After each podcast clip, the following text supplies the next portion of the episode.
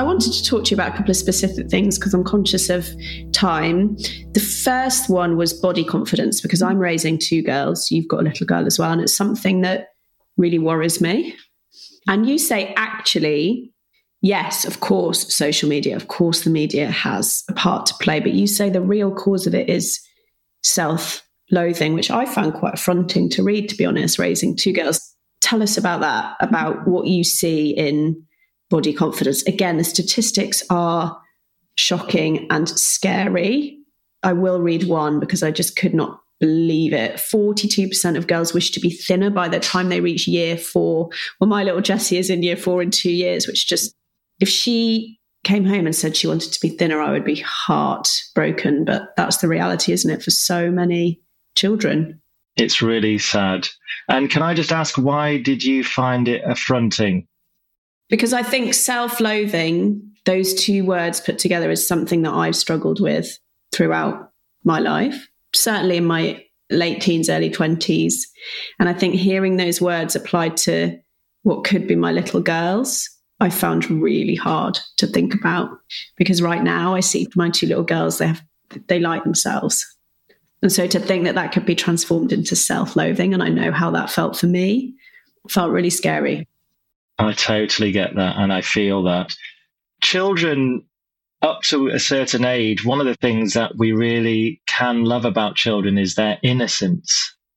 It's almost like the most powerful instinct that you can have as a mum or a parent is that you just want to protect them from the world and you want to shield their innocence so they could just hold on to it and not have to have these difficult feelings and these difficult influence from the world. But unfortunately, it is to some extent inevitable. And that is the sad reality. It's not that we can't do anything about it. But yeah, with the body image stuff, what I talk about, and I think it's important to be aware of, is the shame. So, shame for people who might not have this sort of context. Shame is a very normal human emotion it essentially drives us to want to be part of a group. So if you imagine the sort of classic caveman tribe context, human beings going around as hunter gatherers in small groups, if somebody does anything to stand out from the group, put the group at risk, it would really threaten the existence of the whole group. So the theory is that shame's evolved as this incredibly powerful emotion to keep us tuned into the group, to make us not stand out from the group.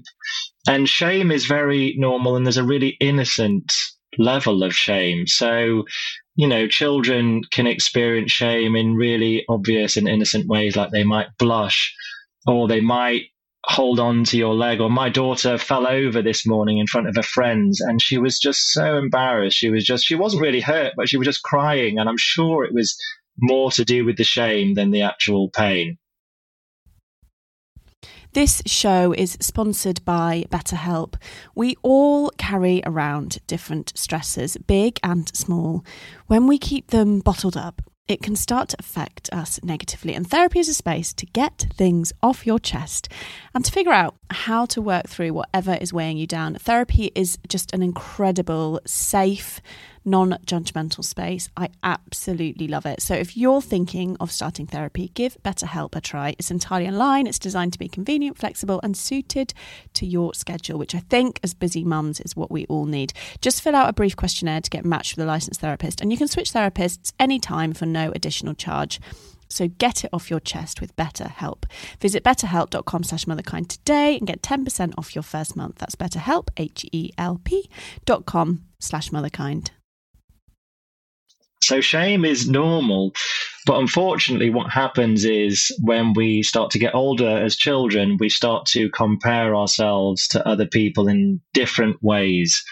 Social media is obviously a big part to play in that because where before we're comparing ourselves to a small group or a tribe, suddenly we're comparing ourselves to this vast community, which is essentially the whole world we're not even comparing ourselves to a real person who's next to us. We're comparing ourselves to this artificial fake version of people. And that's quite a constant thing. So that I think can really feed into this self loathing, really. It's self loathing in comparison to others that we internalize a sense of ourselves as being somehow less than. That can obviously affect body image, particularly in girls, although sadly we're seeing it more and more in boys as well. But I don't want to leave this on this sort of despairing and worried note because there's lots of things that we can do about it. In the book, I just talk about us having honest, reasonably honest conversations with our children. So rather than pretending that you love every single part of yourself, which is it's never true for anyone, right? Nobody loves every single part of themselves with the best will in the world.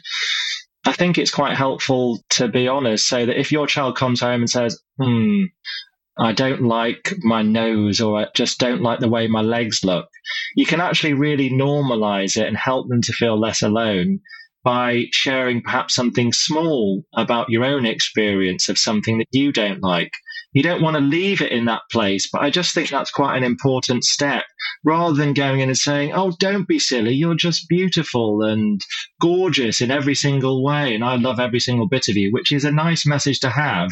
But what happens to the part of them that's actually questioning, that's actually thinking, okay, well, I hear you saying that, but I don't believe that. And we don't want to push that self loathing part underground.